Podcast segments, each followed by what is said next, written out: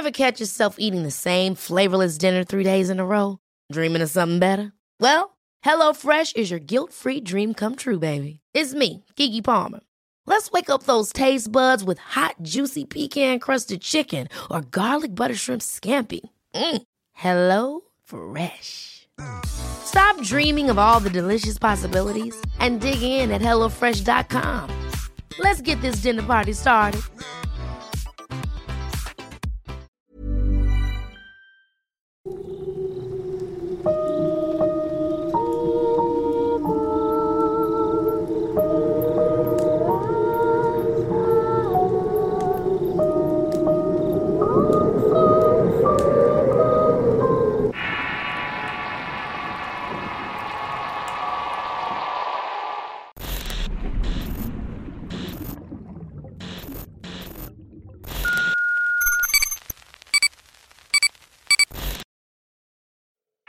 El Pozo.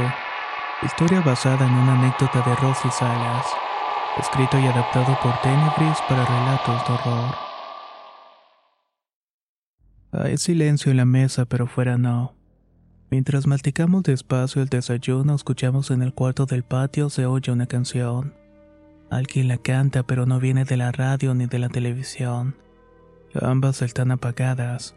La voz que interpreta es la de mi tío Javier. No sé a los demás, pero a mí me sorprende que siga teniendo memoria para recordar la letra. Miro la cara de mis papás que no ven otra cosa que el plato frente a ellos. Creo que les da remordimiento escuchar al tío Javier.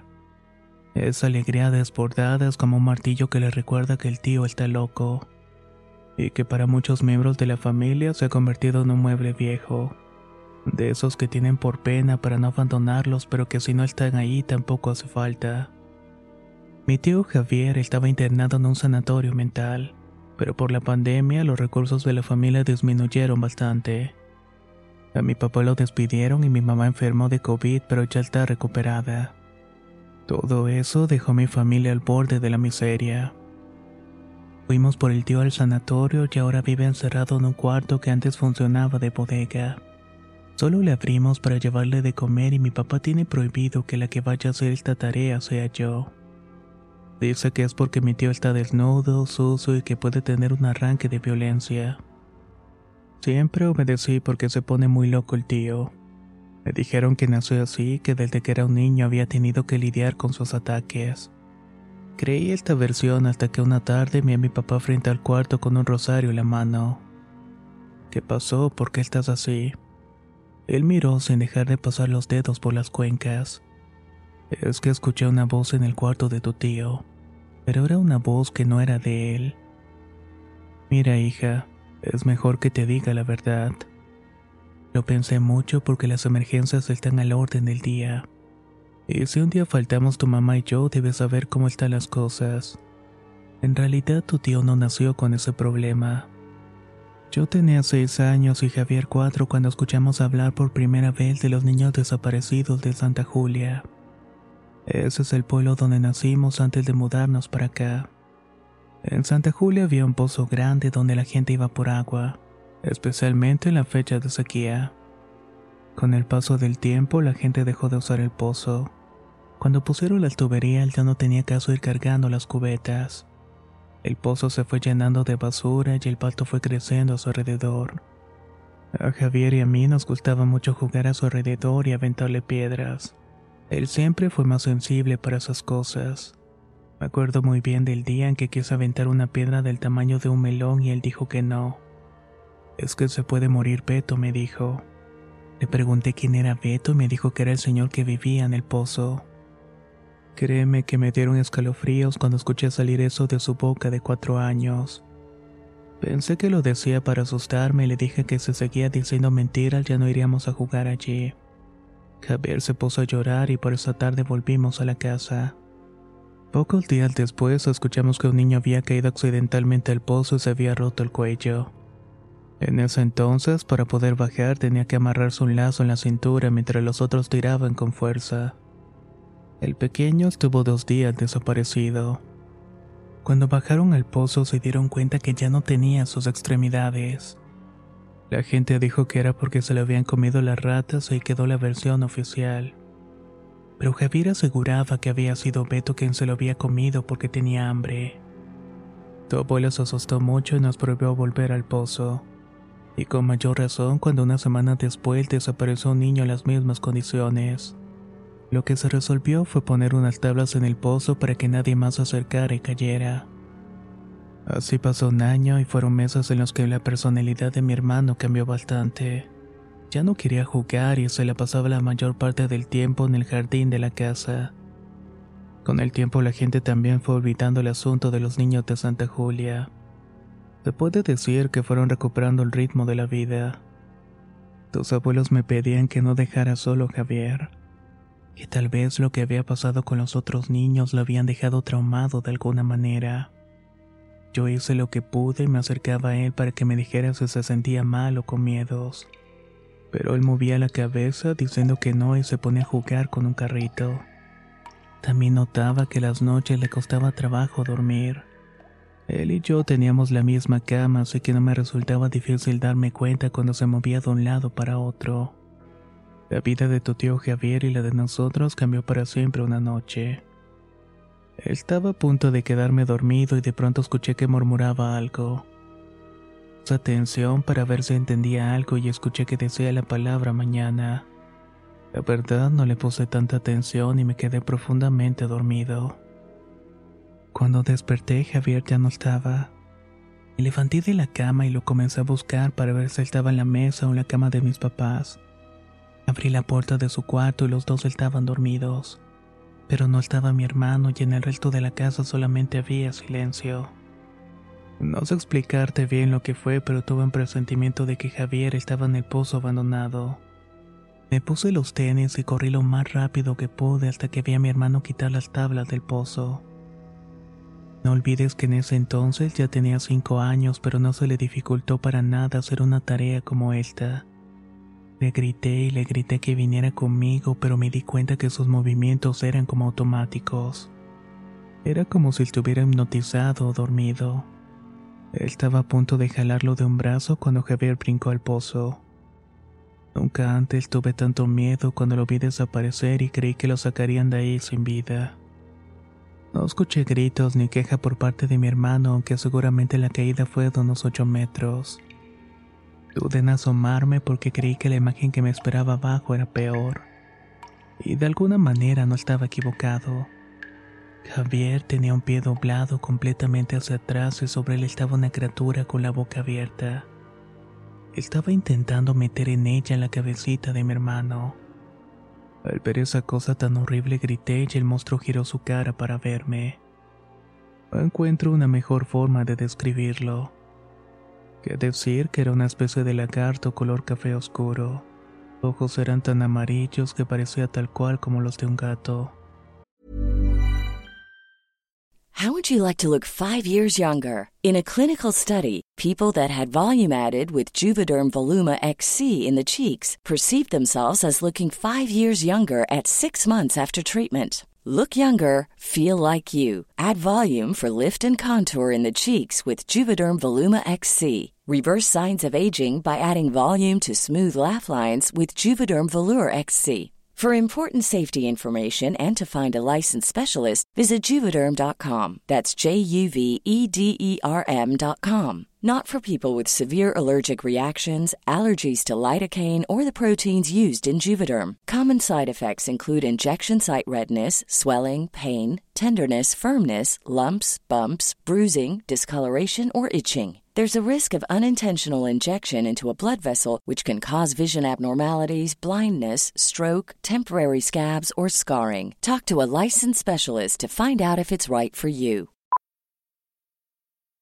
Millions of people have lost weight with personalized plans from Noom, like Evan, who can't stand salads and still lost 50 pounds. Salads, generally, for most people, are the easy button, right? For me, that wasn't an option. I never really was a salad guy. That's just not who I am. But Noom worked for me. Get your personalized plan today at Noom.com. Real Noom user compensated to provide their story. In four weeks, the typical Noom user can expect to lose one to two pounds per week. Individual results may vary. La primavera está aquí. Así que es el mejor momento para sacar lo viejo de la rutina y vivir nuevas experiencias, entre ellas nuestros estrenos de terror, y hasta una nueva manera de obtener dinero con tus compras gracias a iBota. iBota es una app que puedes descargar totalmente gratis y que te da la mayor cantidad de dinero en efectivo en cientos de artículos y marcas.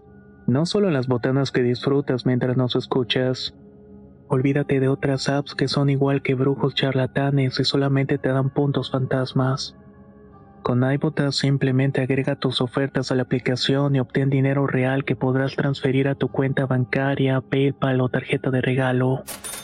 No lo dudes y únete a una comunidad con 50 millones de usuarios que ya disponen de los beneficios de más de 2.700 marcas y tiendas, como Lowe's, Macy's, Sephora y Best Buy. Y para que termines de convencerte, en este momento iBota está ofreciendo a nuestro público 5 dólares solo por probar iBota usando el código ROR cuando te registras. Solo tienes que ir al App Store o Google Play Store y descargar la aplicación iBota gratis para comenzar a ganar dinero en efectivo y usar el código ROR. Esto es iBota en Google Play o App Store y usa el código ROR. Aprovecha los nuevos comienzos y corre a descargar la aplicación para ganar más cashback.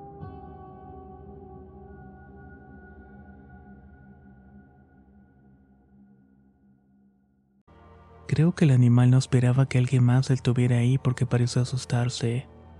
Quiso reptar por una parte del pozo, pero no pudo. Ahí pude darme cuenta que tenía la altura de unos dos metros. Las garras de sus patas parecían dedos cortos y brillaban como si tuviera grasa. Cuando resbaló de la pared pude ver que escarbó entre la basura hasta que se hundió en ella. Me imagino que había cavado algún túnel por debajo del pozo porque no volvió a aparecer. Yo no dejé de gritar hasta que vi que mis papás venían corriendo para ayudarnos. Mi mamá se había despertado y al no vernos en la casa su primera sospecha fue que estábamos en el pozo. Mi papá fue quien entró por Javier, quien estaba inconsciente con la pierna rota. Cuando dije lo que había visto no quisieron creerme ni siquiera mis papás, pero la gente ya estaba cansada de las cosas que pasaban alrededor de ese lugar maldito. Entre todos tiraron la parte superior del pozo hasta que quedó a ras de la tierra. Pusieron tablas encima y también piedras de arena hasta que se confundió con el resto del terreno pedregoso. Javier tardó una semana en recuperar la conciencia, pero ya nada fue igual. Podía quedarse callado por días y cuando hablaba era solamente para decir incoherencias. Parecía que le hubieran quitado la capacidad de aprender, de hablar o de ser como cualquier otra persona. Fue entonces que dejamos el pueblo y llegamos aquí. Mis papás hicieron la lucha para llevarlo con médicos y hasta con brujas. Una de ellas nos dijo que aquella bestia se alimentaba del alma y la carne de los niños, pero que de Javier solamente pudo tomar el alma y en casos así no hay nada más que se pueda hacer. Con el tiempo dejamos de intentar hallarle una cura y cuando tuvo edad lo metimos al sanatorio. Yo no sé cuidarlo ni tu mamá. A veces lo escucho hablar con Beto y sé que se refiere a la bestia del pozo. Nadie creyó en mi historia y con el tiempo yo mismo dejé de repetirla y empecé a creer lo que todos dicen, que Javier tenía una disposición genética a perder la razón y que no había manera de evitarlo. Te confieso que muchas veces cuando no puedo dormir pienso que yo pude hacer algo, que de niño pude cuidarlo mejor o poner más atención de lo que decía. En este punto mi papá se sentó en el suelo y se puso a llorar. Nunca antes lo había visto de esa manera. Me pareció que se había guardado esa culpa por muchos años. Entiendo a los que en sus familias tienen personas con alguna divergencia mental y que no han sabido cómo relacionarse con ellas para mejorar de alguna forma su vida. Le dije a mi padre que entráramos al cuarto del tío para bañarlo, limpiar y así lo hicimos. Ahora intentamos atenderlo mejor y hasta lo hemos sacado al patio para que tome algo de sol. Verlo me da mucha tristeza. Como lo dijo papá, el tío Javier parece vivir en otro mundo. Es como si estuviera viviendo una y otra vez el día en que el lagarto del pozo no pudo comérselo. En lo personal yo creo en las palabras de mi padre. Ha mencionado en mi familia lo que hablamos esa tarde porque sé que es algo que a mi papá le causa mucha incomodidad y dolor. Me sorprende la cantidad de cosas que le pueden pasar a un niño sin que las personas a su alrededor lo imaginen o lo tomen en cuenta. Creo que en cualquier relato que pueda parecer fantástico hay algo de verdad. Y que aparte hay advertencias de que está ocurriendo algo grave, así que debemos poner atención. Espero que esta historia pueda hacerles ayudar a tomar conciencia no solamente de la credibilidad que le puedan dar las palabras de un niño, sino también el amor y la atención que necesitan los familiares que tenemos más abandonados. Muchas gracias por su atención.